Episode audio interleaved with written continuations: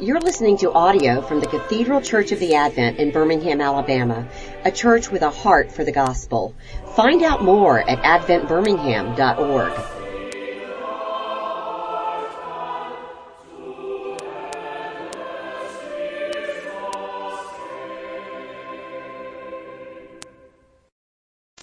Before we get started, um, I was sharing that I'm sitting there listening to the Dean's sermon and I'm, I was amazed because that is today's lesson. So this is kind of going to be like a repeat of Andrew's message and um, unbeknownst to him, he and this woman have a lot in common. Um, but I'm just um, amazed at how God ordained and orchestrated everything together. So maybe God has something to say to us um, today, since this is going to hit on um, the big themes that Andrew spoke about. Um, so I'm excited to share about these four women of the Reformation. Um, and I have a helper here with me with my German pronunciation. I'm not a scholar in this area, so please forgive me for my mistakes, um, especially with pronunciation. Um, and also, uh, just a couple of things. Um, I have a lot of material, so I might run through this. Hopefully, we'll get um, get it all and have time for questions. Um, and please forgive me. I'm working from a manuscript so that I don't um, miss any of the um, points and I can stay on track. Um, and I brought some books. So if you're interested in this topic, um, there are some books that you can um, look at later. if you're interested, one book in particular, I'm going to be using a lot today. It's really what I've used for for this lesson. Um, so let's pray. Heavenly Father, I thank you for your servant, Argula, and I thank you that we um, can still learn from her and that you are using her. Um, I pray that through Argula we are able to see Jesus today. Um, be with your teacher, for I am weak, um, but may my weakness be an opportunity for your strength and for your glory, and may your Holy Spirit uh, minister and speak to us um, even now. In your name, amen. Okay, so September 20th, and there's handouts too if y'all need them. Um, September 20th, 1523 is a date that I have not seen on any Reformation timeline. And I'm going to argue that it should be on all Reforma- Reformation timelines. Um, if it were up to the theologians at this university, Ingolstadt, um, that date and the woman behind the letter that um, they received would be lost to obscurity. But thanks be to God, um, she is not lost, and neither are her letters.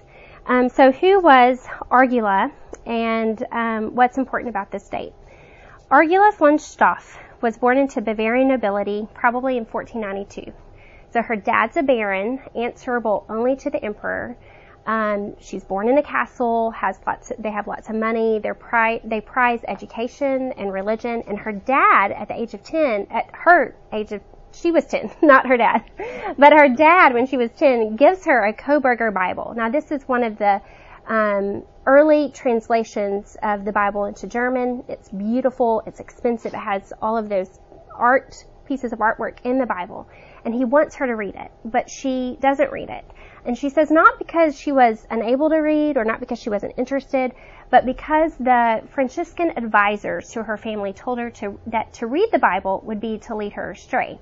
Ironically, it is them who led her astray, and undoubtedly one of her biggest regrets that she didn't read the Bible when she was 10.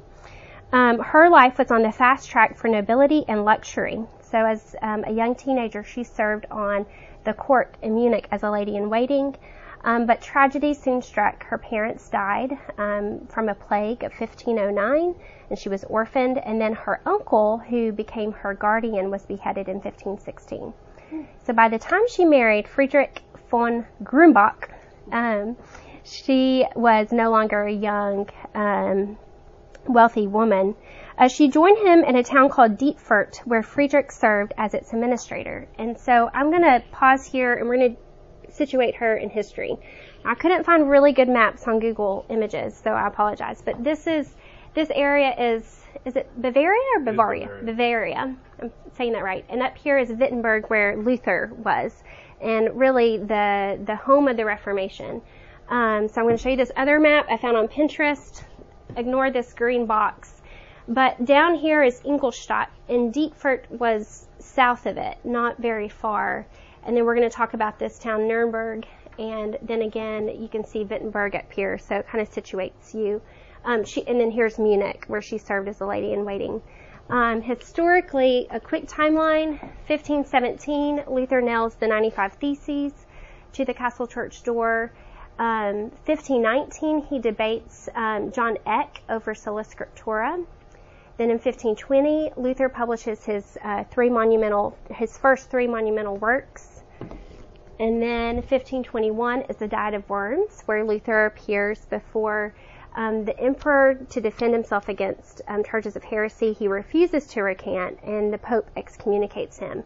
Um, leaving that diet, he um, goes into hiding um, at the Wartburg Castle, um, thanks to Frederick the Wise. And it is there that he translates the New Testament into German, which is published in 1522. So the Reformation is young. This is within a span of five years. So how um, did Argula come into um, the reforming ideas? We aren't sure um, when she was first exposed to the reforming ideas, but by the time she wrote her letter in 1523, she has read the Bible, she's read Luther's New Testament translation, and she's read other works by Luther. Um, also remarkable about Argula is her many contacts with reformers. So she stayed in con- constant contact with Luther and Philip Melanchthon and reformer Andreas Osiander in Nuremberg. She was um, well connected to reformers. Um, she was connected to Spalatin, the court chaplain to Frederick the Wise. Um, she also kept herself and others well informed of news relating to the Reformation, even sending word to Luther in 1522 about new persecutions in the Netherlands. So all of these factors, the Word of God read and memorized, uh, the reading of Reformation works and thereby reading Scripture in light of them, uh, the many correspondence with reformers, staying informed of Reformation happenings, it culminated to a tipping point in 1523 when a young man by the name of Ars, oh. how, what's his name? Ars, Arsacius, Seehofer um, was forced to recant his reforming views or either die at the stake.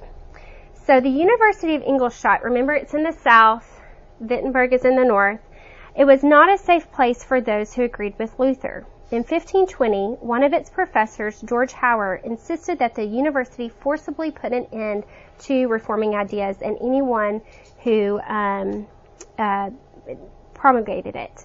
Um, then there was John Eck. Remember Eck from our timeline? He's Martin Luther's main opponent. Now he is the arch enemy of the Reformation. He is the Martin Luther of the Catholics. Um, he's also the pro-chancellor of the University of Ingolstadt, and he was the one responsible for making the university a bulwark for the traditional Catholic faith. Then in March 1522, so that's the year that Luther's New Testament translation came out, the court in Munich issued a mandate against the receiving and um, uh, spreading of Luther's teachings, which provided the perfect artillery for people like Hauer and Eck to take decisive action. So y'all following? Sorry, I'm going fast through history here. So Seehofer, Seehofer was an 18 year old student who came to the university after spending time in Wittenberg. So like any enthusiastic student who hears new teachings, they're excited. He went to lectures given by Luther and Melanchthon, and he comes to the university and he has Reformation books, Luther's books, in his in his um, in his backpack, um, his Middle Ages backpack and comes to the university, and the university gets wind of it and um, threatens them in Christmas of 1522 to stop it, stop meeting, stop talking about um, Luther's works. Um, and then in 1523, after a house, uh, house search that came up with incriminating evidence, Seehofer, Seehofer was arrested. So they told him, you can recant and be confined to a monastery, or you can die.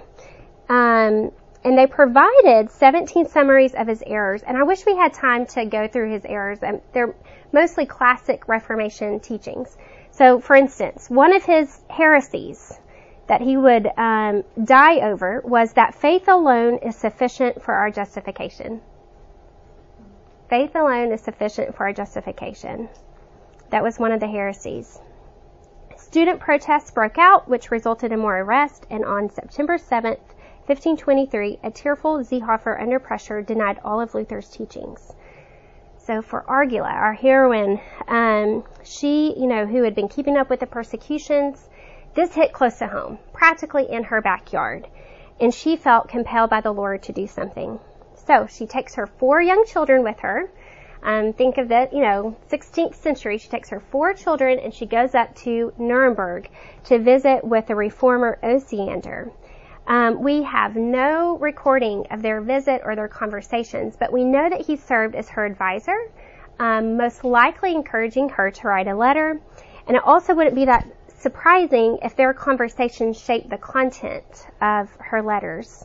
Um, as the day that she arrived home from her visit with Osiander, um, she penned this letter on September 20th. There's our date, September 20th, to the heads of the University of Ingolstadt which included Eck. I mean, she either had to be naive or bold. She took on the main um, opponent of the Reformation. You know, um, it's pretty incredible. Uh, she published her letter. So she wrote her letter um, with the intent of publishing it. Now, remember, the printing press is still fairly new, um, and she prints it as a pamphlet, and it goes through 14 editions in less than two months. It was a Middle Ages bestseller. Um, it's just incredible how many editions it went through. So we're going to discuss major themes of this letter in a minute. Um, but then on the same day, she also sent a letter to Duke Wilhelm, who was a childhood friend, defending her actions because she knew that he would soon hear about it. So how did people respond to her letter? Well, let's talk about these guys. They didn't really like it that a woman took them on.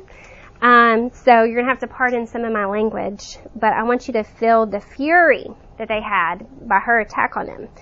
They wanted the quote silly bag tamed and did not want the quote female devil to go unpunished.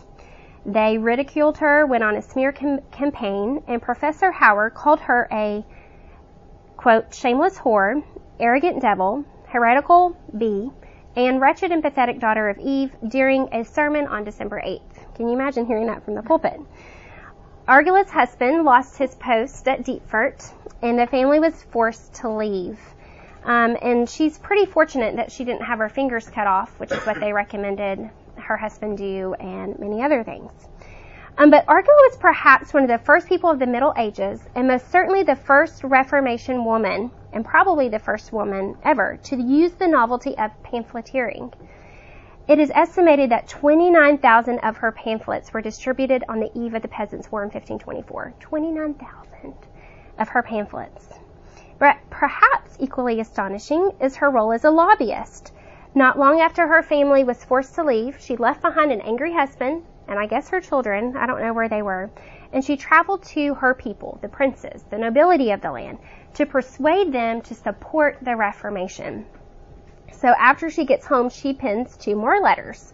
Um, one to Frederick the Wise, who hid Luther, um, and and continued to urge them to support the Reformation. Um, so she's probably the first woman lobbyist of the Reformation. Um, she wrote seven letters for publication within one year. So her public writing ministry, I guess we could say, only lasted one year. Um, but she continued writing privately to reformers um, in fact, there's a letter to Luther in which she urges him to marry, take a wife, and he follows her advice within six months. So she was pretty influential. Um, and Luther, in another letter, uh, signaled her out as a special instrument for Christ's work, distinguished for her knowledge of God's word as well as for her courage. So her last published work um, was a major poem, and this is really cool to me, in response to the only response she got. Uh, let me just stop here. Of all of her seven public letters, not one person that she wrote responded to her. Not one. She wasn't worth the dignity of responding to. Who needs to respond to this silly, devilish woman? So she got no response, except for an anonymous letter written by an Ingolstadt student in the form of slam poetry. Now, this is the first instance I can find of slam poetry of the Reformation. So think of that as slam poetry contest of the Reformation. I think that would be a fun PhD dissertation. Um, So um, this um, student writes her, and it's crude, it's evil. He tries to destroy her character um, morale. And I'm just going to read a couple of um, lines from it so you can kind of get the idea. Frau Argel, argy bargy's your name, argumentative, no hint of shame, reckless of womanly constraint, brass necked, without restraint. You want to teach your lords and princes a brand new faith, and to cap this, you even have the audacity to take on an entire university. Are you on heat, perhaps, for this 18 year old chap? Let this pupil calm you down, for if for this topic again you head, like all your heretic friends, you're dead. Um, Argula's response um, was also a poem. It was her first attempt at poetry, and if the two had been judged on their poetry, he would have won. I mean, it was just well crafted, even though the message was terrible. Hers was way too long, um, 556 lines, and so she kind of reminds me of myself being long-winded. Um, and she had not yet mastered the craft. However, I think history shows Argula to come out on top, um, because instead of playing to his slanderous game, she took the high road and she quotes scripture and proclaims Christ. And she says, For Christ gives me assurance clear, I never need have any fear. For even as summoned straight away, his Father tells us what to say. He puts his Spirit in our mouths and speaks for us in such an hour. You're not the ones who have to speak. This promise makes my heart to leap. So it's beautiful, beautiful lines. Um, so that was her last work. Um, and as, as already said, she finished writing in 1524. She then concentrated on helping the educate, uh, her children with their education. Um, there's also mention of her preaching in Dietfurt, um, but more research needs to be done. Um, and then in June 1530, she traveled to the Diet of Augsburg, um, where she attempted to mediate between a controversy over the Eucharist um, bringing together two sides, um, which is really incredible. And in fact, someone um, wrote a letter to Luther reporting on the work that Argula did at that diet. Um, but this was her last major involvement in the Reformation. For her part, she did what she could to defend God's word and bring it to her place in the world. Um, she saw herself as part of a movement of women and was educated in one of the earliest models of a lay academy. But one of the saddest lines in this book um, that I've mentioned um, by Matheson is this. He says, on the whole, Argula's name was forgotten. So today we're not going to forget her name. We're remembering her and um, thanking God for her. Um, so why should we study Argula and what does she have to say? And this is where we're going to look at your handout. And at the top, I have kind of a key of where the, these are the names of the letters that she sent. So we're going to look at a couple of themes um, of her letters. The first and most significant theme of Argula's letter is the primacy of God's Word. Argula's first letter to the university is not a defense of Seehofer, Seehofer per se, but primarily defense of God's Word.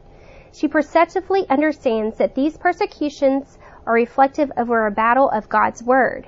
There are those who are for God's Word, like Luther and Melanchthon, and those who oppose it. So that first quote.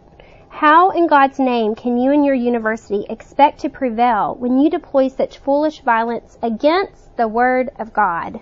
So this is uh, not necessarily against Seehofer, but against the Word of God.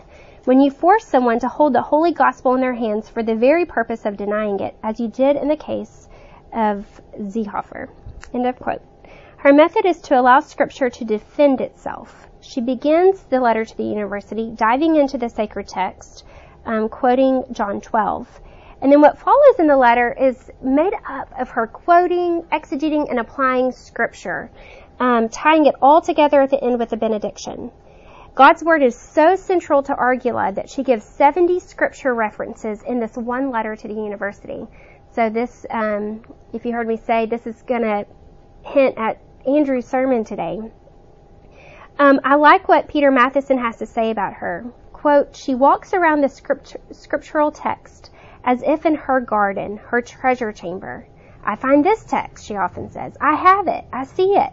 She is at home in scripture.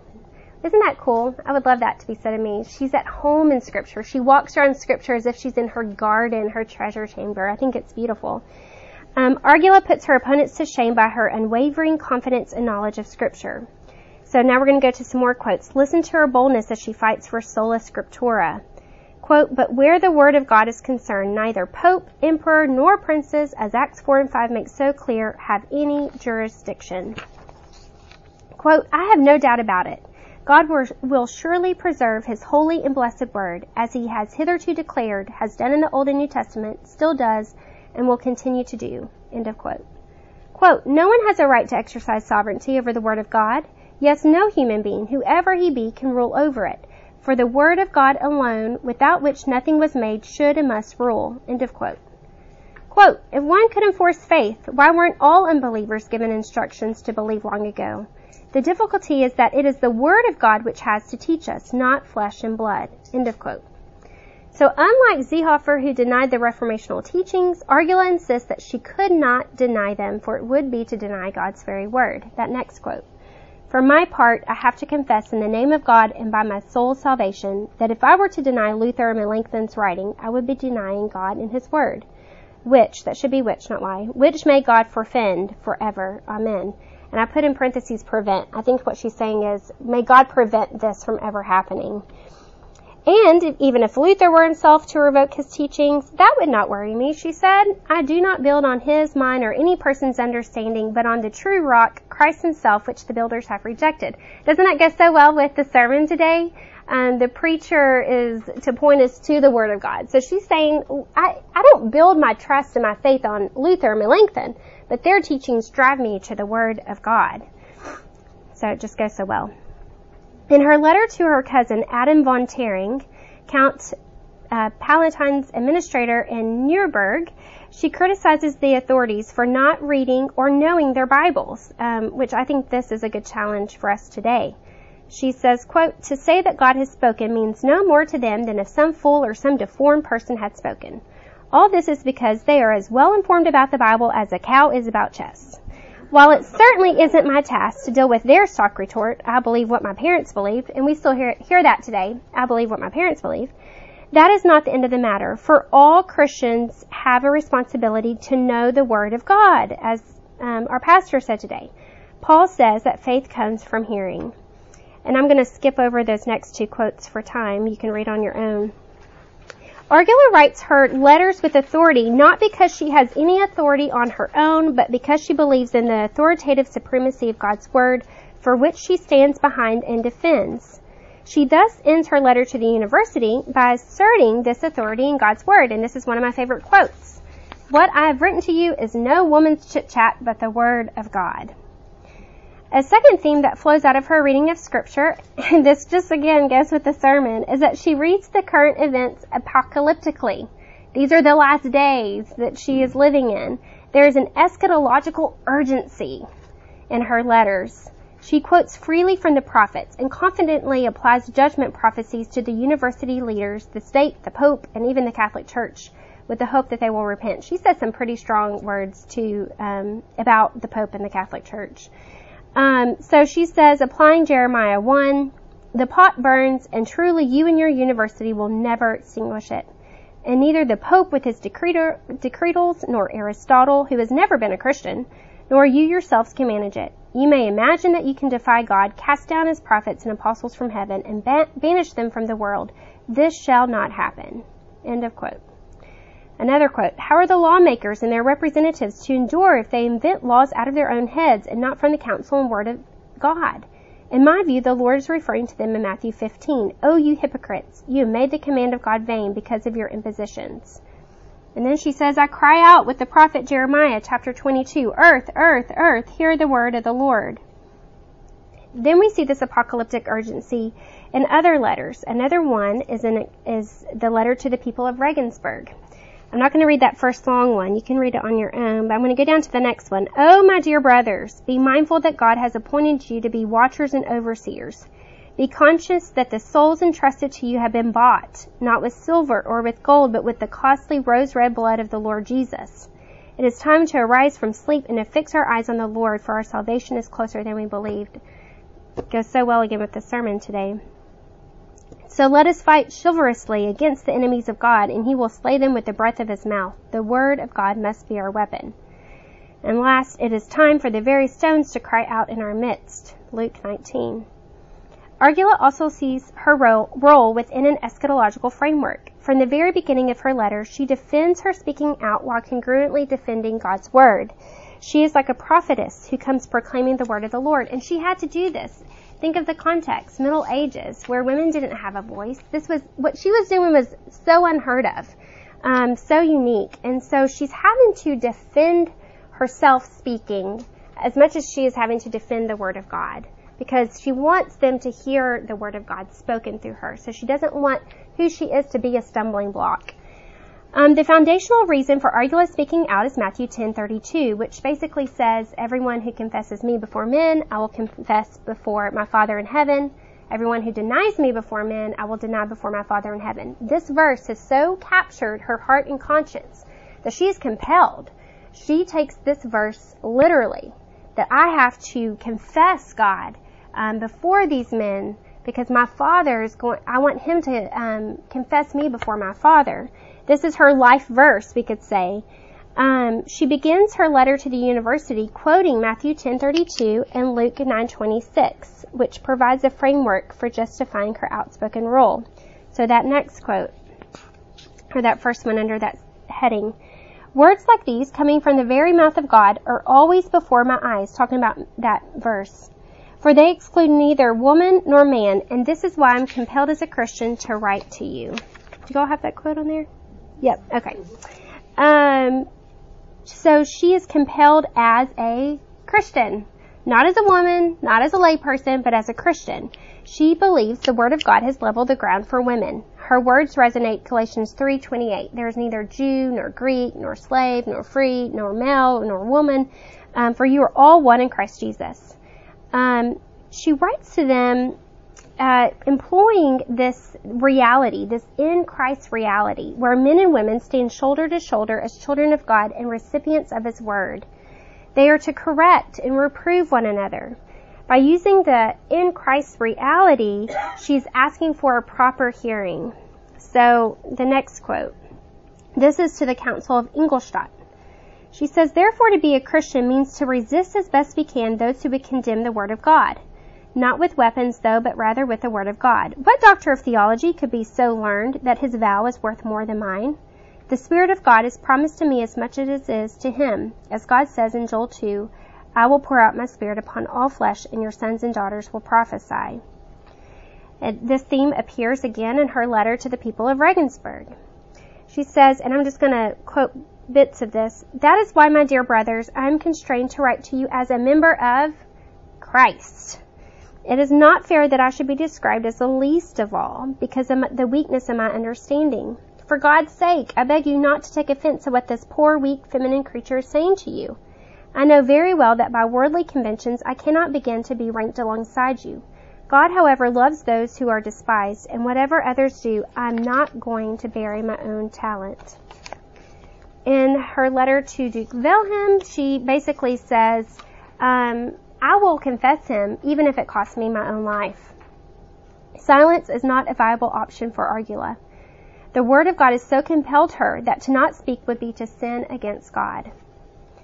Um, midway through her letter, she describes a situation where she did remain silent, and she says, I was heavy of heart um, because of what Paul says in 1 Timothy 2. But now she says, I cannot see any man who is up to it who is either willing or able to speak. These words are indicative of an emergency situation. If there is no good man to defend God's word, then she believes scripture makes a provision for her. For Argula, these matters of, are of life and death importance. This is a matter of life and death. Um, and then I'm not going to read the last three quotes. You could read that on, on your own. So to conclude, I'd like to raise two ways that we can retrieve Argula for today. First, I believe and I'm going to come out bold and strong. Like Argula, come out bold. I believe we need another Reformation today. 500 years later, in mainline Protestantism, the gospel is buried in the crypts with its bishops, its deans, and its priests. The Reformation in the denominations where it first began is dead or is dying. And that breaks my heart. Um, Andrew um, I probably should call him Dean Pearson, but um, he posted on Facebook an article that um, talked about the percentage change in membership in the three most mainline um, denominations. From 2000 to 2010, the Episcopal Church lost 15.7% of its membership. The Evangelical Lutheran Church in America lost 18.2%, and the Presbyterian Church USA lost 21.9%. Those numbers are astonishing. It is not their method. Just as he said this morning, I'm going to reiterate what our pastor said. It is their message that is the cause for this decay. They are not preaching Jesus Christ, crucified, dead, and buried, raised again on the third day for our sins. They're preaching something that is not good news. And I'll give you two examples. Um, we were in D- DC this summer. We went to the beautiful D- uh, cathedral in DC.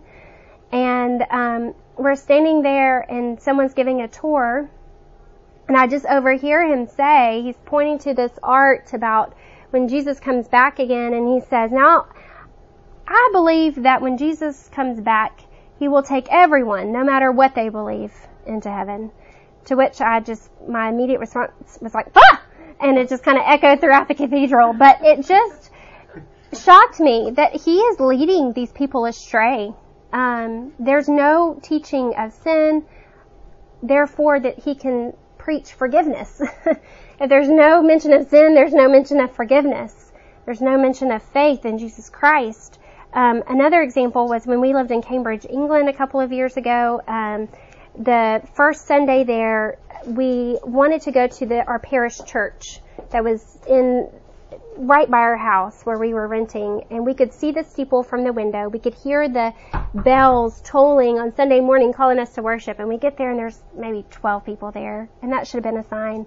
It was a beautiful service, but then the um, priest got up, preached a sermon on the wheat and tares. I think that, that passage was read last week in church. The wheat and tares, the parable.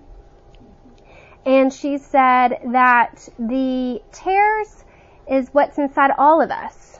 And God will take all of the tares out, out of all of us and we will all be brought um, to salvation. I, I, wish that were true, um, but there was no message of Jesus Christ and what He's done for us. We need the, a reformation. Argula's letter to the university, fraught with its life and death urgency, should incite in us the same kind of urgency for today. She compels us to speak and take action on behalf of the gospel where lives are at stake.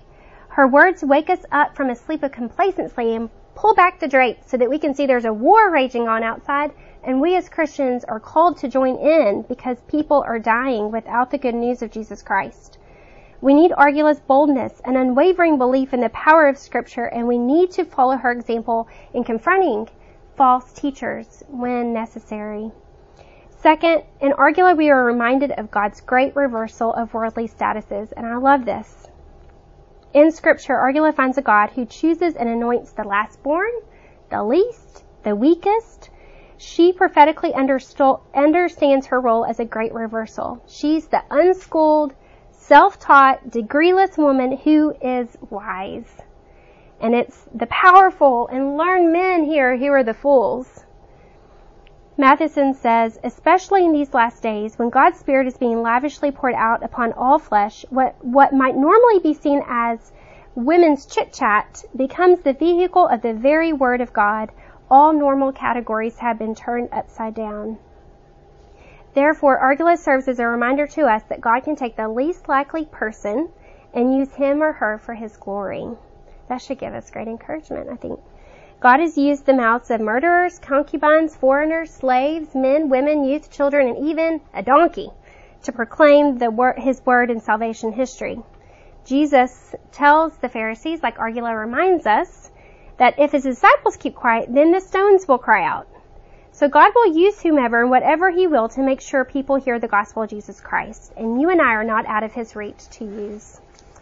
Um, so I'm gonna, that leaves us just a couple minutes for questions. Do y'all have anything that you want to ask or mention?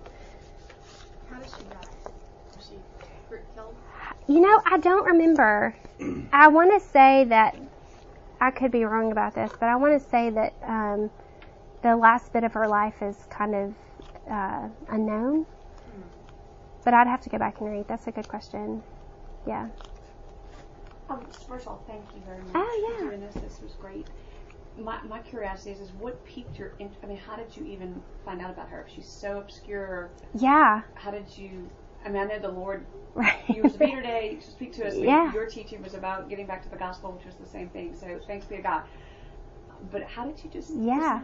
teach on her? I mean, I think it was great. I was very. I saw it. I was like, this would be cool. I had to throw in slam poet to get you to come here, you know. Um, but uh, yeah, it's so interesting. Um, I edit our. I work at Beeson Divinity School, as you know, and I am the editor of our magazine. And our magazine this year, and I meant to bring some with me, but I'll bring them next week. Um, was on the Reformation. And our dean Timothy George is a Reformation scholar, and um, put all the content of the magazine together. And he said, "There's no women in this magazine," and I thought to myself, well, there's not really any women in the Reformation. And he said there are women of the Reformation. And he, the first person he mentioned was Argula, who I mistakenly called Arugula to him later and, um, was a little bit embarrassed. But, uh, he told me about her. And I read it for the, read on her a little bit for the magazine. And then my interest was, you know, I was just sold. This amazing. So this book on Matheson that Matheson edited is wonderful, absolutely wonderful. He's also written another book on her that I think you can find um, online, and then this book, which I'll use for the next. And I'm so young in my in my reading and learning, so I really feel like I'm just I'm just telling you what other people have said and introducing you to the women. But this one is um, by Roland Bainton, Women of the Reformation, and that also has something on her as well. So, yeah, I hope y'all, you know, will read more of her. Yeah. Thank you so much. I'll say one thing as well. The uh, you know the bellwether that you sound for the new Reformation is so very important because um, I go to Germany once or twice a year, and Osiander, who preached in St. Lawrence Church Hmm. in Nuremberg, and met with her. I went to Ash Sunday or Ash Wednesday service, Hmm. and there were ten people there in this glorious cathedral laid in 1210 Hmm. that would house 2,000 people Hmm. and they say that you know we're 50 to 60 years behind Europe in certain things, and that is a it's a dead place. We're the birthplace of the Reformation, and the Word of God was spread to the world. You know, so it became you know where people couldn't read the Bible, and now they could read the Bible. It's dead again, It's dead again.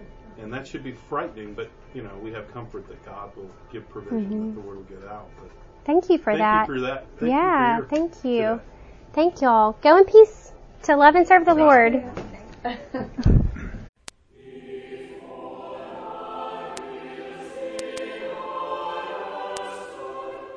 You've been listening to audio from the Cathedral Church of the Advent. If you live in Birmingham or find yourself visiting, we hope you'll join us at one of our Sunday services. Find out more at adventbirmingham.org.